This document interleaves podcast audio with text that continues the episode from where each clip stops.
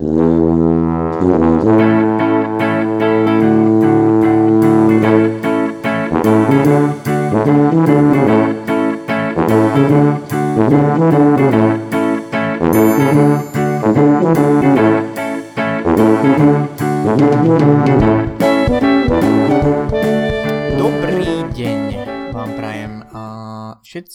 ktorí počúvate viac než fitness podcast. Moje meno je stále Jakub Bucko a zdravím vás po trošku väčšej odmlke, jelikož níbrž poneváč som bol chorý a odcestovaný a vzhľadom na to, že všetci vieme, že muži prežívajú soplík oveľa, oveľa ťažšie ako ženy, tak som bol trošku mimo. Každopádne už mi chýbalo trošku sa vyrozprávať sám v izbe, pozerajúc na zvukovú stopu, takže som späť. A uh, dnešná epizóda bude vo forme Q&A, pretože mi uh, došlo zase viacero veľmi fajn otázok si myslím. Otázok, ktoré si zaslúžia trošku väčší insight, trošku hlbšie rozobrať, takže sa dnes budem snažiť vám tieto témy priblížiť. Ak sa vyskytne občasný kašel, tak sa ospravedlňujem, ale odkedy som sa vrátil z Talianska kašlem. Nie, to bol vtip, nemám žiadny vírus, dúfam. A poďme na to. Dobre, prvá, prvá otázka, mm, ani pre mňa až tak nie je možno zaujímavá, ale myslím si, že je fajn to rozobrať, je a prišla mi otázka, že čo robím ja pre svoju flexibilitu. A moja ultimátna odpoveď vždy na toto je, že cvičím. A nie každému to úplne dojde, takže som si povedal, že poďme sa o tom možno trošku pobaviť a rozobrať si, že čo to vlastne možno tá flexibilita je, aký je rozdiel medzi flexibilitou a mobilitou a, a čo pre ňu možno ja robím alebo čo pre ňu by ste vy mali lo- robiť, ak vôbec niečo. Lebo aj to je tiež a jeden z takých názorov, že čo keď možno nemusíme pre ňu robiť až tak veľa, ako sa nám mnohokrát niekto snaží natlačiť. A takže tak. Kde by som začal je v prvom rade to, že by som si uzrejmil to, že či sa bavíme o flexibilite a mobilite, lebo flexibilita ako taká je vlastne len schopnosť našich svalov, a našich spojových tkaní, kolbov, väzov a šliach. A je to reálne len to, že ako sa dokážu do akých rozsahov dostať v rámci. Väčšinou je to pasívneho pohybu, že či už pomocou niekoho alebo pomocou gravitácie, lebo aj to je niekoho do pomoc, len nie, nie človeka však. Uh, takže to, to je flexibilita. A uh, čo sa týka mobility, to je podľa mňa vec, ktorá by nás alebo väčšinu ľudí mala zaujímať o trolinku viac, lebo uh, v doslovnom nejakom, akože v rámci nejakej definície je to akože ability to move, alebo schopnosť nejakého klbu aktívne sa pohybovať v určitom rozsahu pohybu. A to aktívne je veľmi dôležité, lebo to znamená, že tam schopné, že sú tam tie svaly schopné produkovať určitý stupeň stability a určitý stupeň sily a to veľa ľudí podľa mňa ignoruje, keď sa pozerá na koncept mobility ako také. Lebo veľa ľudí si myslí, že, á, že to jasné, to musíme strečovať a to musíme hento tamto, ale pre tú mobilitu my potrebujeme nielen vedieť dostať samozrejme dané segmenty do tých rozsahov, ale aj tam byť dostatočne silný. Takže v poslednej dobe, a podľa mňa v posledných rokoch, až stále to tak nejak trvá, sa hrozne slovo mobilita a aj flexibilita stali takým až marketingovým ako keby ťahom pre mnohé či už regeneračné modality, ja neviem, rôzne teragans a zbranie, ktoré ti proste jebu do svalu a čaká, že sa tým niečo zmení. Hej, rôzne formy fyzioterapie a tie, ktoré nehovorím, že sú zbytočné alebo zlé, ale osobne si myslím, že tá nejaká mobilita, alebo respektíve nedostatok mobility a sa stal takým nástrojom strachu pre mnohých ľudí, ktorí ako keby zrazu majú na to liek, hej, a že to, čo oni robia, je liek na nedostatok mobility, musíš robiť toto, toto a už sme zase pri skrátených prsných svaloch, preto máš ramena vpredu, bla bla bla, hej. Tomuto celkovému, akože hornému, dolnému skríženému syndromu a postúre, hej, držaniu tela by som rád venoval samostatnú epizódu, ideálne možno aj s nejakým hosťom, ktorý sa v tom vyzná ešte viac ako ja, alebo si myslím, že aj v tomto smere je veľmi veľa um, nejasností a takých a, dogiem, ak je to vôbec slovo, dogiem, a ktoré by stálo za to trošku možno vyvrátiť, trošku možno uviezť na pravú mieru. Ale a aby som sa vrátil k tej mobilite, ja by som sa možno proste bavil o rozsahu pohybu. Hej, že to, to, to, to si myslím, že je jednoduchšie pre každého človeka trošku pochopiť, pretože ten rozsah pohybu už si vieme napasovať na nejakú aktivitu. Už si to vieme uh, napasovať na to, že dobre, a aký rozsah pohybu teda my potrebujeme pre to, čo chceme získať. A samozrejme, pokiaľ ty nedvihneš ruku vyššie ako do úroveň svojich očí, tak je veľká šanca, že budeš v mnohých uh, pohyboch bežných cez deň a počas svojho života a obmedzený v tomto rozsahu a budeš si to kompenzovať inak. A otázka je, že či tá kompenzácia vôbec je zlá, lebo to je taká tá dogma práve. Hej, že my sa tu bavíme stále o tom, že sú nejaké ideálne rozsahy, ktoré musíš dosiahnuť a keď ich nedosiahneš, tak automaticky, teraz som to povedal ako Štefan Harabin, takže automaticky uh, ti stúpa riziko zranenia, riziko bolesti, jady, jady, jada. Lenže minimálne z literatúry, ktorú tak nejak máme, toto nevyplýva úplne jasne. A dokonca ten, ten efekt a, takýchto vecí na zlepšovanie rozsahu pohybu a stretchingu a týchto záležitostí a, není úplne preukázaný, tak ako by sme tomu možno chceli veriť, pretože aj mňa na univerzite to učili, hej, že toto sú ideálne rozsahy a teda a teda. A keď sa spýtam, že prečo, tak nie, vlastne som nikdy nedostal nejakú úplne odpoveď. A teraz, samozrejme, pokiaľ niekto uh, nezvihne ruku vyššie ako do úrovni očí pred sebou, tak si myslím, že je to vec, na ktorej by mohol zapracovať. Hej, lebo uh, fakt to obmedzenie potom pri takých bežných pohyboch a v tom bežnom živote je proste veľmi veľké. Na druhej strane, pokiaľ niekto drepuje, a dajme tomu, že veľmi vysoký človek, my sme sa tu už bavili ešte aj so Šimonom v podcaste o technike drepov a ako tá štruktúra človeka ovplyvňuje a to, ako tá technika daných cvikov vyzerá, tak ak si povieme, že napríklad nejaký vysoký človek a, sa ledva dostane v drepe na paralel a teraz niekto mu povie, že vieš, čo ty musíš zapracovať na mobilite, však ty nejdeš dosť hlboko. A tento človek bude rok strečovať, naťahovať, robiť, ja neviem, nejaké romvodka, whatever, je veľká šanca, že on žiadny progres v tomto smere neuvidí a ak áno, tak len veľmi minimálny a moja otázka je, že prečo? Že čo tým človek získa? Hej? Takže ja by som sa na to pozeral hlavne cez tú otázku, že prečo chceš pracovať na svojej flexibilite? Je to preto, alebo mobilite teda, je to preto, že ti niekto povedal, že ju máš nedostatočnú? A ak áno, tak na základe čoho? Je to na základe nejakých dogmatických tvrdení, že musíš mať taký a taký rozsah, že každý môže drepovať zadkom na pety, že musíš pri rumúnskych deadliftoch oblízať zem s rovným chrbtom, alebo, alebo prečo to je. Pretože veľmi dôležité je si uvedomiť takú tú špecificitu tej úlohy, ktorú sa snažíme spraviť. Pokiaľ ja som gymnasta a chcem urobiť rozštep, tak pravdepodobne budem musieť pracovať na svojej flexibilite, lebo teraz, ak by som spravil roštep, tak je to posledný roštep v mojom živote. Hej?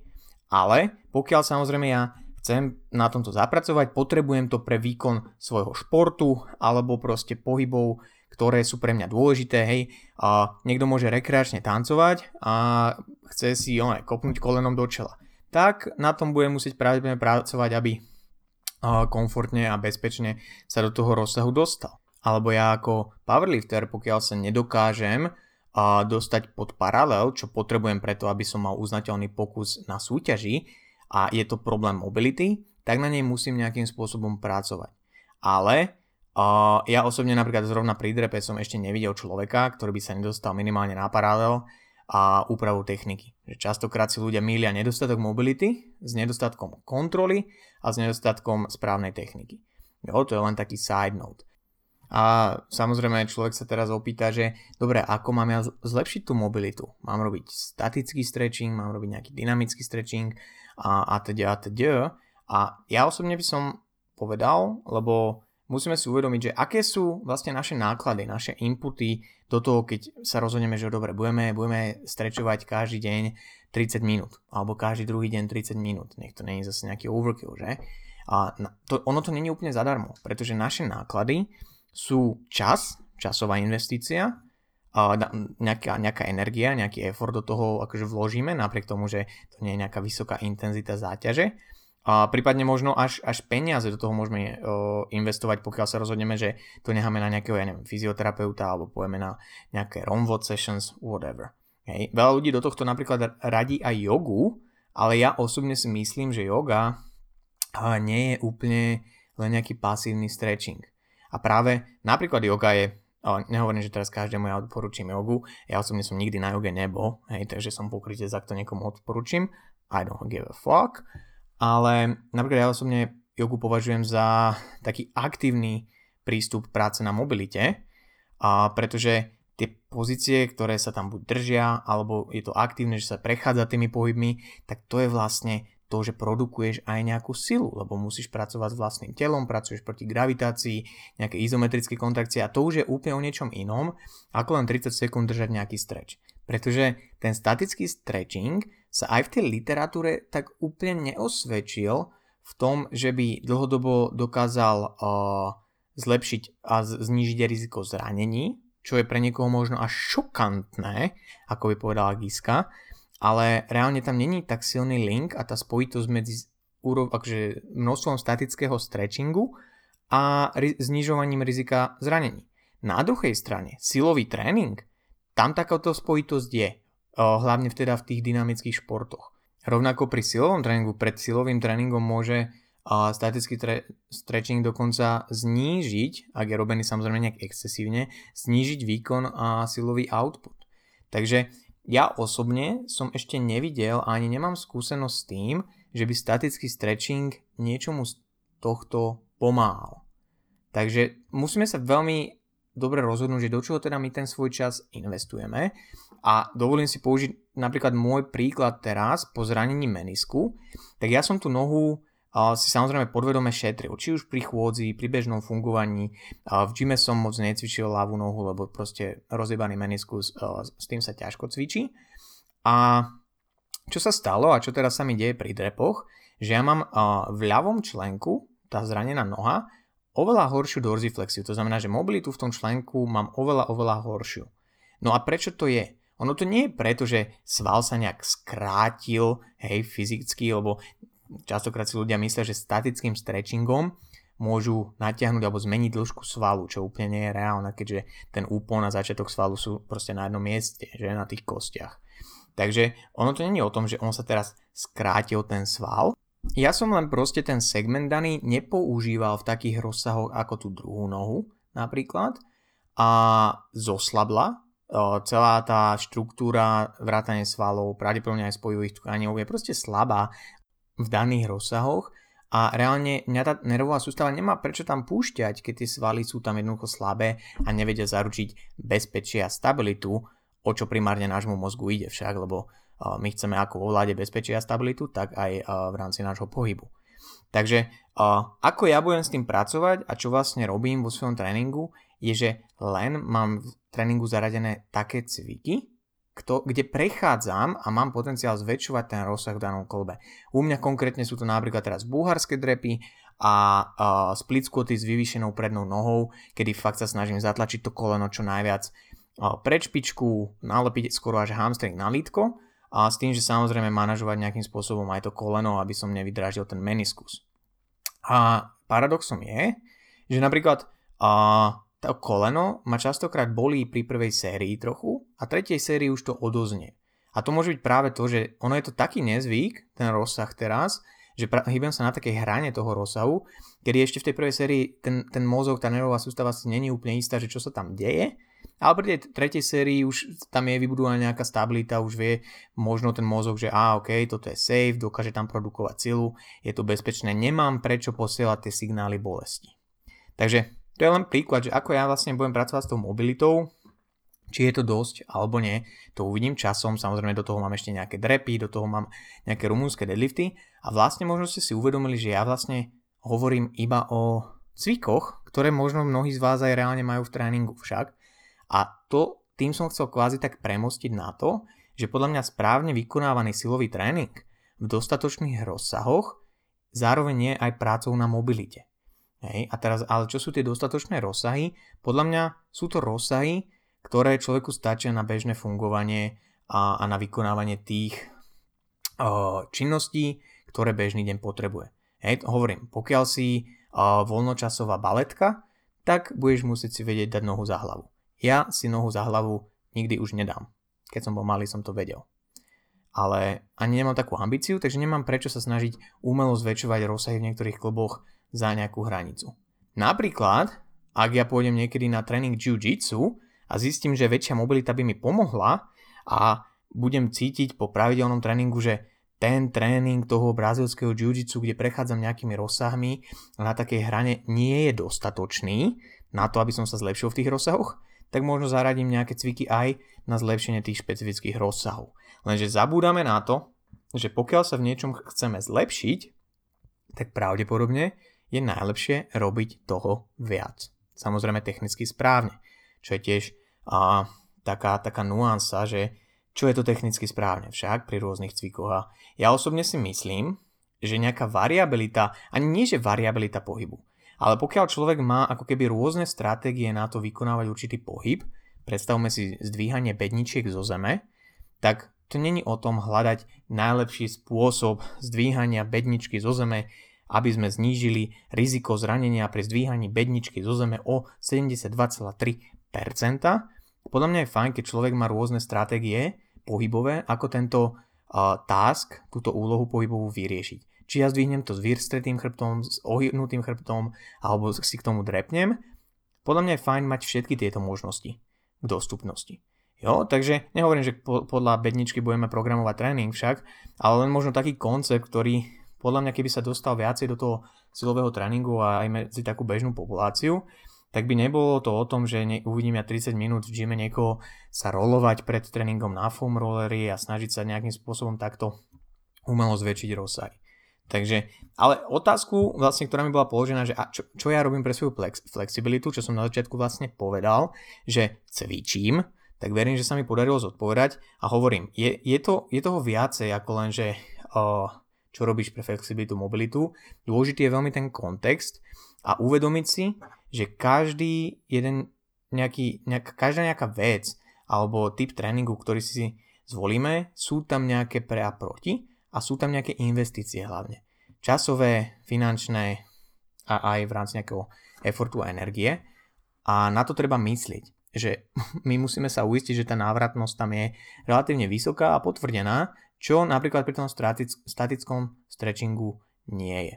A na druhej strane, len taká uh, malá, malá poznámka, powerlifter, ja ako powerlifter, bývalý budúci wannabe, uh, Veľa tých tréningov a cvikov sa odohráva v sagitálnej rovine, čo je tá predozadná rovina.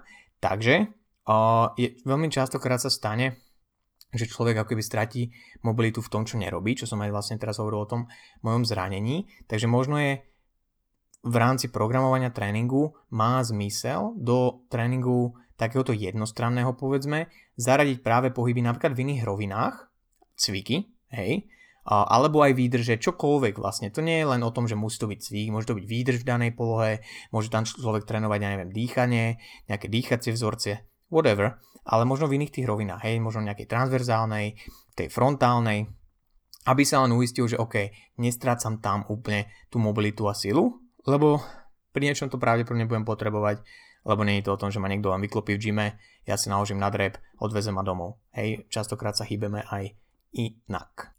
Takže toľko by som k tomu povedal k flexibilite, mobilite, respektíve uh, taký môj pohľad na ňu. Ja dúfam, že nezabudnem a pokúsim sa vám do popisu linknúť aj veľmi, veľmi, veľmi dobrý článok od Barbell Medicine, kde je veľmi veľa referencií, uh, rozoberajú tam hĺbšie aký vplyv má dynamický PNF, statický stretching na napríklad uh, to riziko zranení, výkony a teda. Takže to si kľudne pre tých z vás, ktorých zaujíma viacej nejaká tá vedecká stránka, tie referencie a teda pozrite a kľudne mi dajte vedieť, čo si o tom myslíte, prípadne napíšte borcom, že o, pekný článok sa potešia. Ďalšou otázkou, ktorá mi došla, je, že aký je môj pohľad na fasting.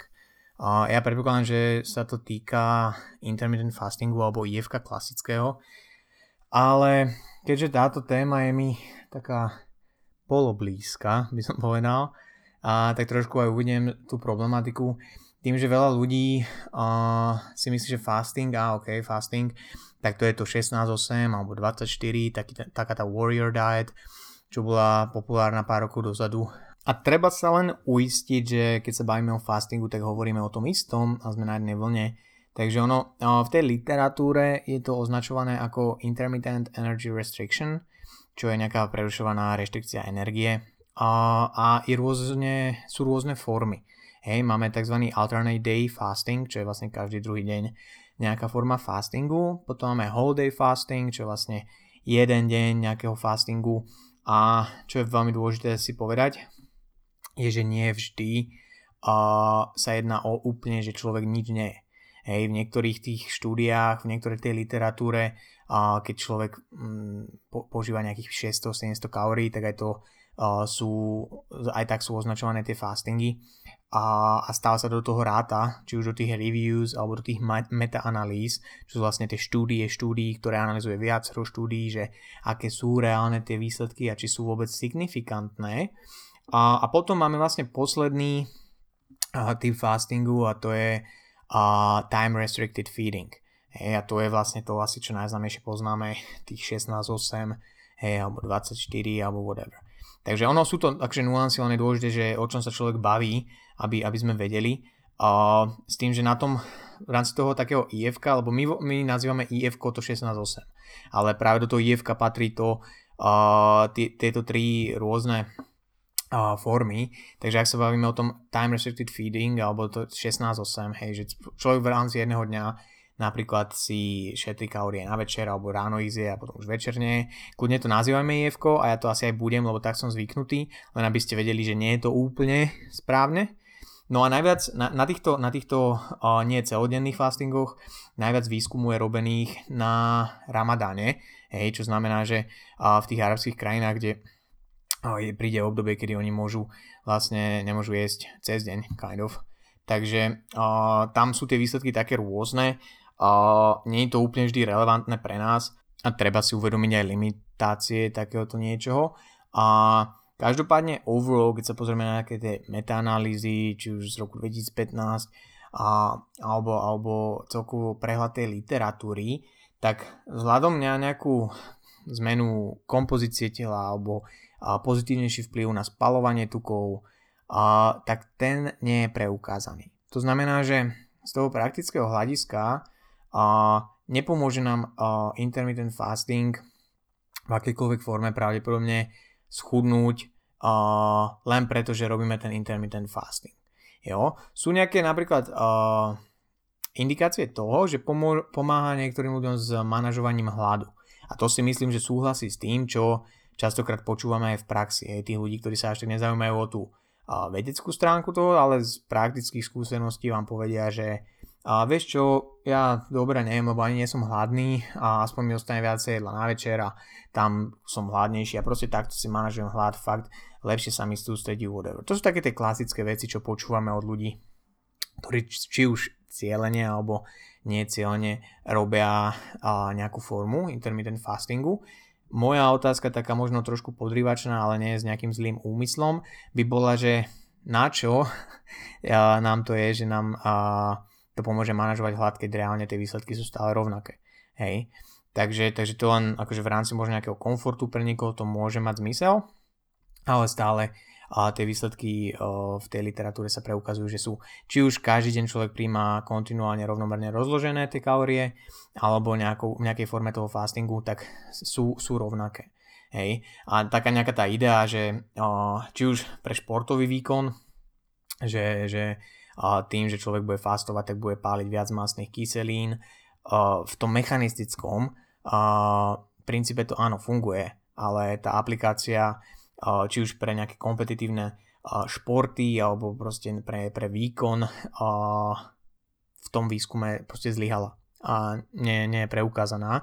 Takže tieto teoretické záležitosti ja by som nechal tak, lebo väčšinou ľudia, čo vám tlačia fasting, takže na silu, na silu a rozprávajú vám, aké to má benefity a omladnete a autofagia buniek a teda sa opierajú väčšinou mechanistické dáta. A ja nie som toto smere odborník, ale viem, že tá literatúra jasne ukazuje, že toto sú veľmi nafúknuté tvrdenia a neopierajú sa príliš o nejaké o overené poznatky. Že ak je to teória, tak je to super, ale teória nie potvrdený fakt a tak sa k tomu treba stavať.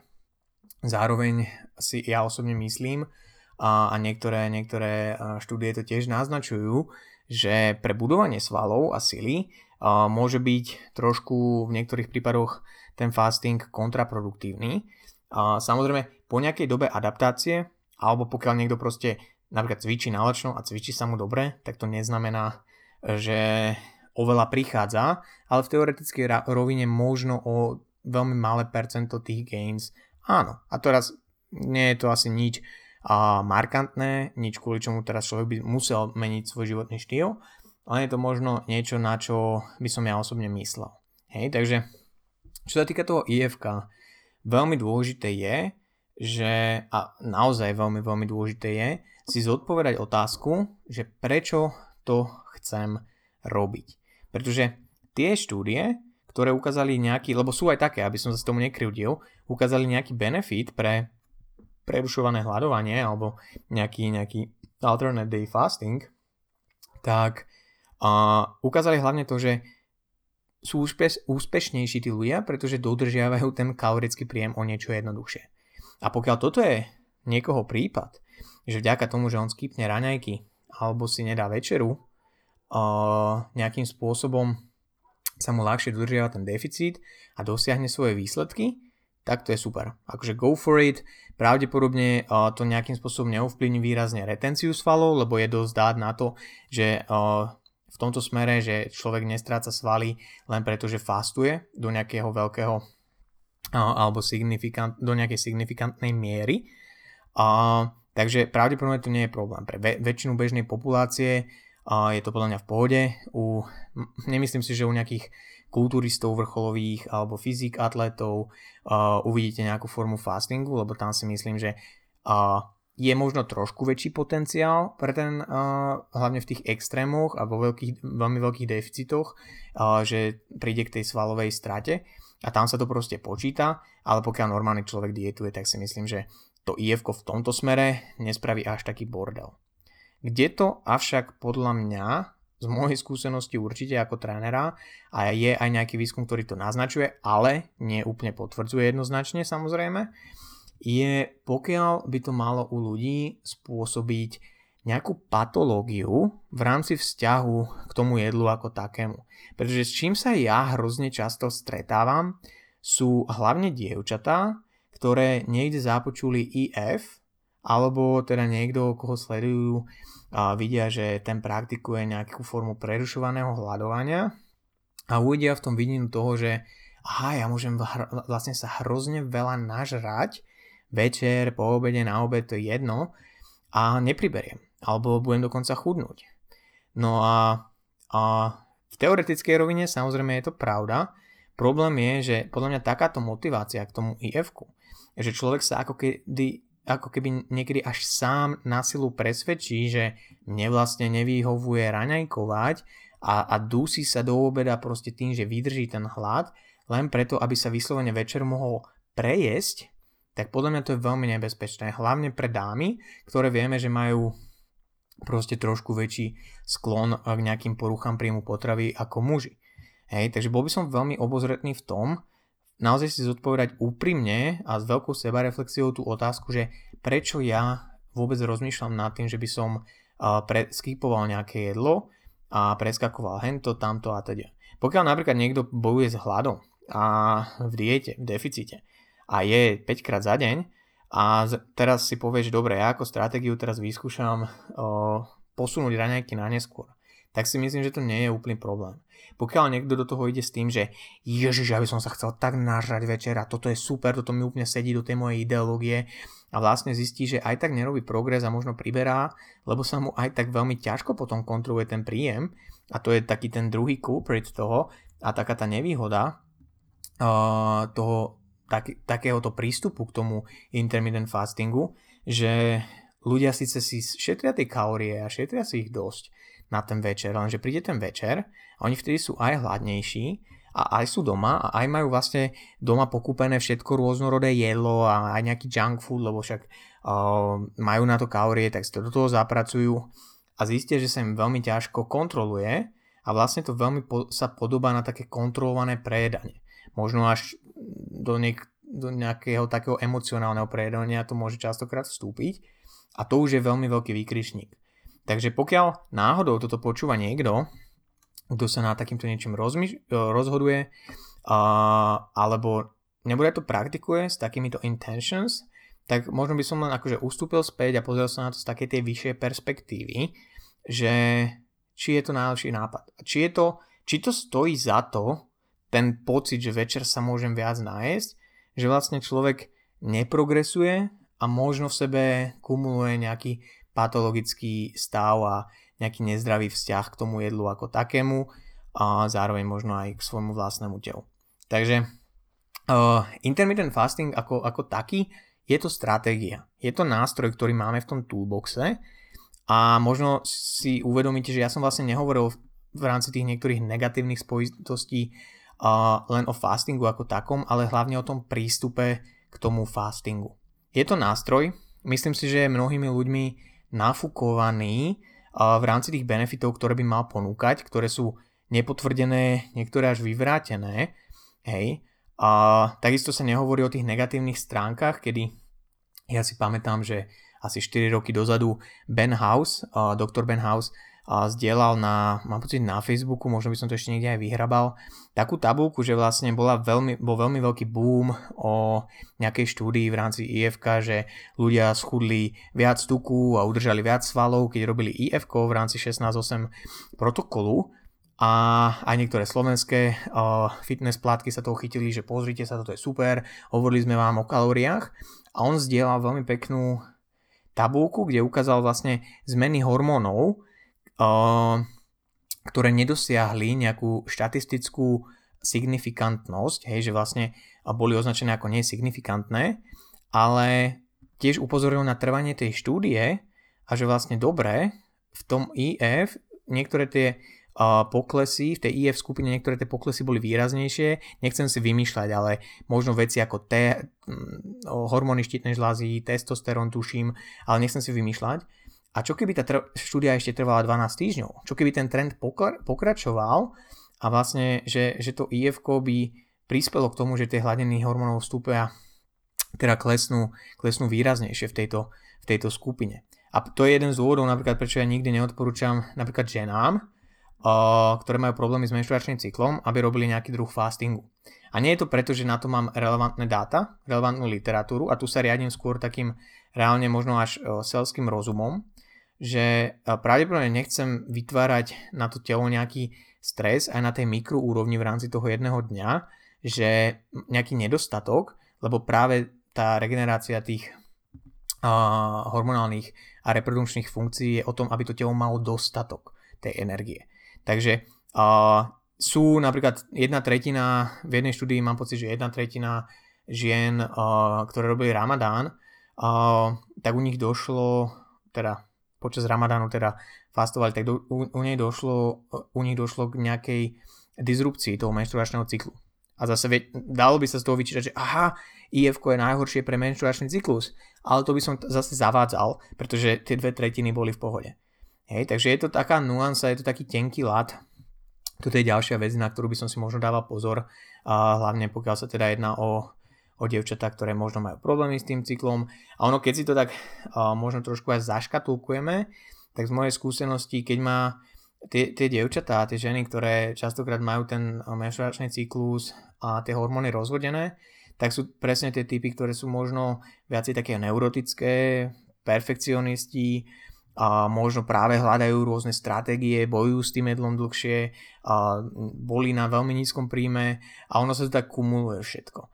Takže, takže tu je taký ďalší výkričník, na ktorý by som si dal pozor. Takže hovorím, že je to, je to stratégia, je to nástroj v tom toolboxe, ktorý máme, môžeme ho používať. Uh, Lyle McDonald, uh, myslím si, že on bol prvý uh, z tých, ktorý tak formalizoval taký ten protein sparing modified fast, a to je vlastne cieľený nejaký fasting niektoré dní, či už kvôli deplecii glykogénu, kde ale človek po, požíva a je dostatok bielkovín aj v rámci toho fastu. A to je možno taká regulovaná forma toho, toho fastingu aj s ohľadom na maximálnu retenciu svalov, takže koho to zaujíma, choďte si kúpiť jeho knížku, lebo o, je to autor, ktorý si myslím, a, že stojí za to o, ho podporiť takýmto spôsobom a nevymýšľajte. To, to je taký asi záverečný odkaz k, tej, k tomuto újevku, že, že nevymýšľajte koleso a nesnažte sa opičiť po niekom, pretože netušíte, a čo sa deje za zavretými dverami, neviete prečo robí to, čo robí a uistite sa, že to, čo si zvolíte, aký nástroj, je vhodný pre vás. Lebo vy si môžete z toho toolboxu vyťahnuť kladivo, ale pokiaľ s ním potrebujete rozstrihnúť papier, tak vám to nepomôže. Tak, pôjdeme na poslednú otázku pravdepodobne, lebo uh, môj hlas za chvíľku odíde uh, po chorobe. Došla mi otázka, ktorá bola na viac častí a písal mi dievča, že uh, ako má cvičiť problematickú partiu, ktorá nechce rásť uh, a že vlastne cvičila partie jedenkrát do týždňa, uh, konkrétne sa jedná o nohy, teda spodok tela, a teraz ho cvičí 4 krát do týždňa full body uh, a teda. Takže uh, je to pekný konkrétny príklad a ja sa pokúsim ilustrovať nejaké také základné veci, že na čo si dať pozor, pokiaľ nejaká, máte pocit, že nejaká partia akože nereaguje tak, ako by mala, respektíve tak ako iné partie. V prvom rade si uvedomiť, že takto každý z nás pravdepodobne má nejakú partiu, ktorá reaguje na ten tréning menej alebo viac, respektíve takú tú dominantnejšiu partiu a je to úplne v pohode. Hej, že pokiaľ sa zase bavíme o nejakých disbalanciách, nechcem do toho zachádzať, lebo je to zase hlboké a zbytočne som sa zamotal a odišiel od tej hlavnej témy, ale že je to asi normálne, že proste niektoré partie sú silnejšie, niektoré slabšie a v konečnom dôsledku o tom je bodybuilding, že to chceme nejak symetricky dobudovať však primárne asi kvôli nejakému vizuálu. Uh, každopádne, úplne, úplne prvá a najdôležitejšia vec ktorú si treba uvedomiť, keď nejaká partia je pozadu, je, že ako vyzerá naša technika v rámci cvikov.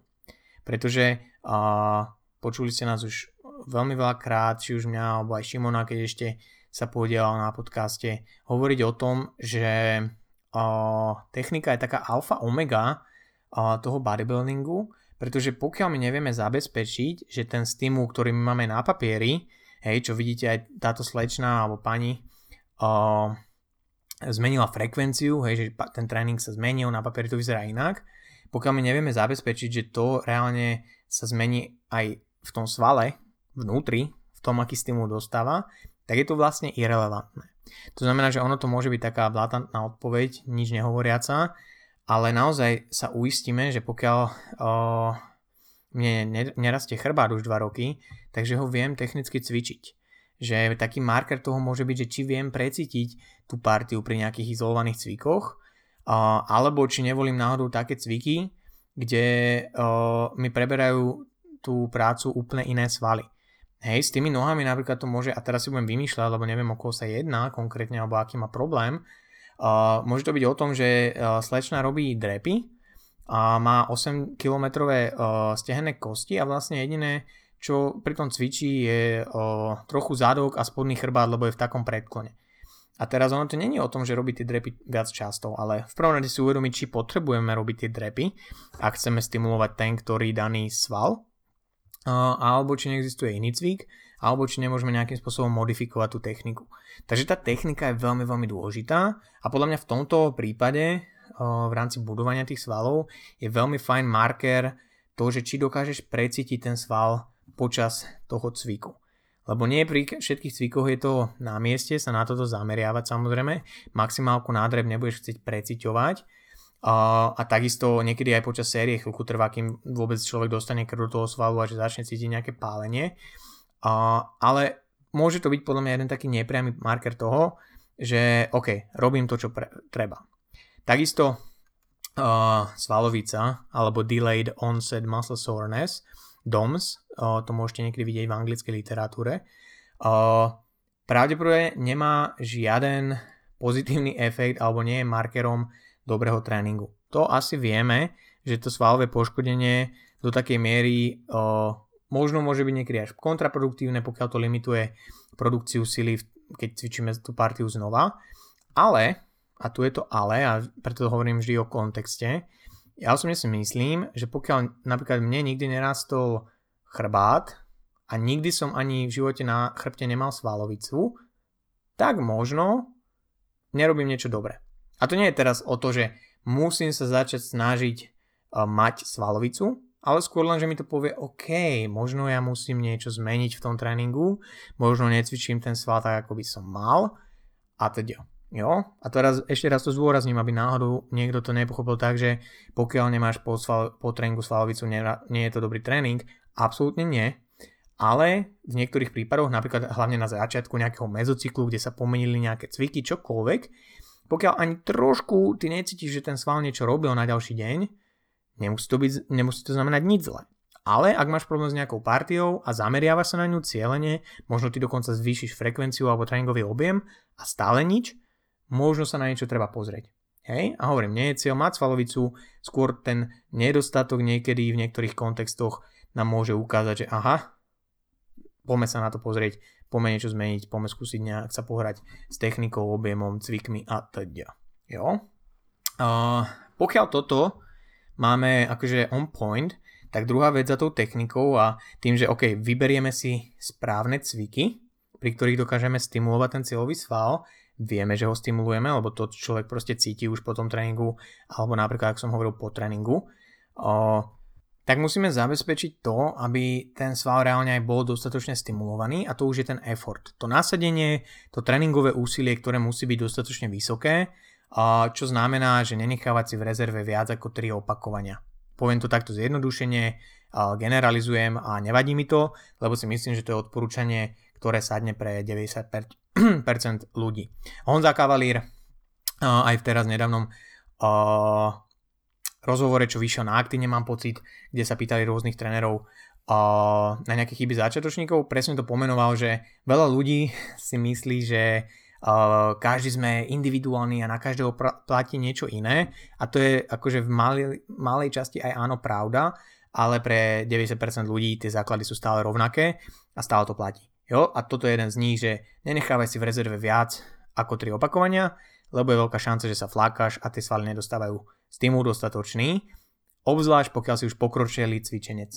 Jo, to je veľmi dôležité. Takže máme techniku, máme dostatočný effort a teraz môžeme ísť na tie ostatné veci alebo na tie niektoré tréningové variables alebo faktory, ktoré môžeme ovplyvniť. A to je napríklad tá frekvencia, ktorá táto slečna spomínala, že išla z jedného dňa v týždni na 4 krát do týždňa. Čo je podľa mňa brutálny skok a myslím si, že je to také, že a nepoviem, že z jedného extrému do druhého, lebo obidve tie varianty môžu byť kľudne použiteľné a nie sú nejaké že zlé. Ale ja by som sa napríklad išiel postupne, že z jedného dňa v týždni na dva dni v týždni. A uvidel a sledoval, aké sú tie výsledky. Ja osobne si myslím napríklad, ale že pokiaľ by človek vychytal tú techniku a effort, tak všetky tieto tréningové faktory, tak klesá ich dôležitosť, že spravia minimálny rozdiel. Hej, alebo teda minimálne sa ľahko sleduje to, aký vplyv majú na ten celkový progres. Takže z mojich skúseností vždy tá technika, precíznosť alebo, alebo to násadenie proste chýba a tam by som vám určite odporučil, ak máte nejaký pocit v tomto, neviete precítiť partiu, neviete, alebo objektívne si neviete zhodnotiť, že či pracujete dostatočne tvrdo na tých tréningoch, tak choďte za nejakým skúseným trénerom na nejaký tréning 2-3 a spýtajte sa ho. Hej, Správte si trip, ak, ak, ak viete, že je niekde nejaký odborník, choďte za ním a že chcem absolvovať tento tréning, potrebujem nejaké tipy na danú danú partiu, a, lebo vie vám to ušetriť hrozne veľa rokov trápenia. To vám hovorím z vlastnej skúsenosti. Ja som takto nik- za nikým nebol, že konkrétne, ale mal som veľké šťastie na okruh ľudí, a, s ktorými som komunikoval zo zahraničia. Bol som na kurzoch, kde boli dva dní len practical campy o execution a ako vykonávať ten daný cvik, ako zapojiť tú danú partiu. A samozrejme stále sa to vyvíja, stále tá tá, tá aplikácia tej biomechaniky sa podľa mňa zlepšuje pre, u niektorých ľudí a, a tie základy sú stále rovnaké, ale hovorím, že toto je podľa mňa veľmi dobrý nápad pre tých ľudí, ktorí majú problém s nejakou partiou, a svalovou, alebo všeobecne akože s technikou ako takou. Jo? Čo sa týka uh, iných akože lifestyleových faktorov, treba si uvedomiť, pokiaľ za nejakú periódu XY mesiacov som nespravil progres v rámci nejakej svalovej partie, ako vyzerala moja strava a ako vyzerala moja overall regenerácia a také tie lifestyle veci. A hovorím, ono sú to, toto dosť všeobecné a nudné veci. Možno niekto čakal, že vieš čo, keď ti nerastie partia, tak rob o, zakopávanie jednou nohou v stojke a 5 sérií. A tie odpovede sa úplne nedajú takto stávať konkrétne, ale tá strava, hej, možno ten kalorický surplus, ktorý, alebo minimálne dostatok akože na to udržiavanie a jemný kalorický surplus je pravdepodobne nevyhnutný pre väčšinu ľudí, aby, aby im svaly rástli efektívne, aby videli nejaký markantný progres, progres obzvlášť ak sú naturály, hej, že neužívajú nejaké anabolické steroidy, čo by mohli s týmto procesom pomôcť, keďže sú nelegálne, a teda aspoň ich distribúcia, neviem. A, takže, takže tam ten proces trvá dlhšie, takže akokoľvek to môžeme podporiť v rámci tej stravy, tak to urobme. A takisto regenerácia, keď ja sa snažím o raz svalov, ale nie som nejaký genetický super talent, a každý týždeň som rozjebaný na šalát e, proste na námestí, na kebabe o 3 ráno, tak možno aj to je dôvod toho, prečo mi tie nohy nerastú. Že? A nie, tancovanie v tráfe sa nepočíta za tréning nôh. jo, takže treba aj na to myslieť. Hovorím, že genetický super talent, lebo každý jeden z nás pozná mňa, pozná toho sráča, ktorý v 17 každý druhý deň bol ožratý, ale vyzeral super a svaly mu rástli. Tak tých nemáme radi. Ale väčšina z nás do tej skupiny nepatrí. Takže toto sú, že strava, regenerácia, určite na to sa treba zamerať. Hovorím, tá frekvencia je dobré, do, dobrý nástroj, ale ak niekto cvičí naozaj tvrdo, že tu execution a ten effort už akože vy, vystrihol, že to určite nie je dôvod toho, prečo mi nerastú svaly a rozhodne sa zvýšiť frekvenciu, väčšinou je to preto, aby sa zvýšil aj tréningový objem. To znamená, že nie je to len o tom, že o, 20 sérií v jednom tréningu rozdelím na 10 a 10, lebo aj to môže fungovať a častokrát to je možno aj lepšie riešenie, ale niekedy je to o tom, aby zväčšil ten tréningový objem a urobil napríklad 12 a 12. To sú len príklady, prosím, nechytajte sa úplne presne tých čísel. Ale čo tým chcem povedať, že ak sa niekde zvýši ten tréningový objem a ja sa chcem zamerať na nejaké partie a makám, naozaj makám, tak ten systém má len obmedzené zdroje na tú regeneráciu a niekde budem pravdepodobne musieť ubrať. Hej. Ak ja budem chcieť proste zlepšiť zadok a budem veľa hip trustovať, budem veľa robiť nejaké rumúnske deadlifty, variácie deadliftov, tak možno je šanca, že regenerácia chrbta až taká super nebude a keby som ja udržal ten objem aj na ten chrbát, tak už som zase nie zregenerovaný dostatočne. Takže treba myslieť aj na to, že keď niekde pridáme, niekde treba asi ubrať. Jo, takže to je vlastne manažovanie toho tréningového objemu ako takého. A, a hovorím, v rámci výberu konkrétnych cvikov by som si vyberal také, kde dokážem ten daný cval precítiť, pokiaľ je to cvik na to určený, a kde dokážem s veľmi dobrou technikou progresovať dlhodobo. Lebo veľa ľudí podľa mňa a, až príliš často, keď sa snažia nejakým spôsobom zlepšiť tú partiu, tak sa sústredia iba na jednu z týchto vecí. Že buď si volia cviky nejaké úplne izolované, ktoré sú síce fajn na to precítenie a napumpovanie tých svalov, ale tam je tak málo toho mechanického nápetia v tom svale že a, a nedostatok potenciálu progresovať, hej, lebo na nejakom, keď mi ide o zadok, nejakom unaž, unožovaní s káblom, ja si nedokážem úplne progresovať konštantne a výrazne a pravdepodobne mi to až tak nepomôže s tým spraviť výsledok. A na druhej strane sú ľudia, ktorí sa, aha, že aha, jasné, musím progressive overload, tak idem na to a benchujú, pridávajú váhu 8 týždňov v rámci mezocyklu a z pekného benchu, nad ktorým by sa rozplýval každý powerlifter, sa stane spotopress, ktorý ide 10 cm od hrude a robí to všetkým, zadok dvihne, triceps sa mu ohne a otočí sa na brucho pri tom. Jo, takže ne, neosvojujme si ani jeden ten extrém a išiel by som do toho, že zvolím si cvik, pri ktorom dokážem áno precítiť ten sval, dokážem štandardizovať nejak techniku, hej, to nie vždy znamená, že musí byť úplne rovnaká od prvého do posledného opakovania, ale štandardizovať, jo, a v tomto progresovať over time a byť trpezlivý. Lebo reálne, to, že ty cítiš tú partiu danú svalovú a si dostatočne blízko zlyhania a máš štandardizovanú techniku, tak to ti už vie zabezpečiť to, že pravdepodobne ten stimul je dostatočný na, na tom tréningu.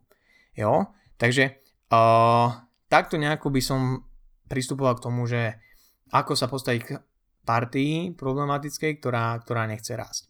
A toto je len taký uh, hrubý sumár, ja osobne si myslím, že to sú veci, uh, s ktorými sa dá, o ktorých sa dá pokecať aj trošku hlbšie. Ja osobne by som bol rád, keby takéto témy môžem rozobrať niekým, s niekým priamo z oboru, s nejakými kulturistami, ktorí s tým majú takú tú praktickú skúsenosť a nejakým spôsobom challengenúť si aj tie svoje, svoje myšlienky a postupy. Takže, takže ja si myslím, že na tú tému ešte možno prídu nejaké epizódy a myslím si, že aj s relevantnými hostiami. Takže tak. Dobre, uh, deti moje osprostené, to je na dnes všetko, jelikož níbrž, ponevač uh, za chvíľku mi dojde hlas. Uh, ďakujem vám veľmi, veľmi pekne, že ste počúvali túto epizódu ospravedlňujem sa uh, za tú odmlku, lebo ja na jednej strane ten podcast chcem robiť primárne pre seba, čo znie dosť egocentricky, ale myslím to tak, že chcem, aby mňa to bavilo a bol by som nerad, aby ma to nejakým spôsobom veľmi stresovalo a bralo mi na psychickej pôvode to, že ja nevydám epizódu. Na druhej strane ja si veľmi vážim to, že Veľa z vás mi píše pravidelne, dokonca, že mi dojdú správy, že, že a, kde je podcast, tešil som sa na ňo a neberiem to určite nejak, že vzlom, že, ma, že by ma niekto naháňal, ja si to veľmi vážim, a, že niekto dokonca čaká na tú epizódu a myslím na to, snažím sa a budem sa naďalej snažiť uh, ho produkovať pravidelne. Je to trošku ťažšie, keď je človek sám, ale je príliš veľa dobrých podcasterov, uh, ktorí to zvládajú, takže si nemyslím, že je to nereálne. Uh, ja podcaster nie som, ja som človek, čo nahráva podcast o veciach, ktoré ho bavia, ktoré možno niekoho zaujímajú.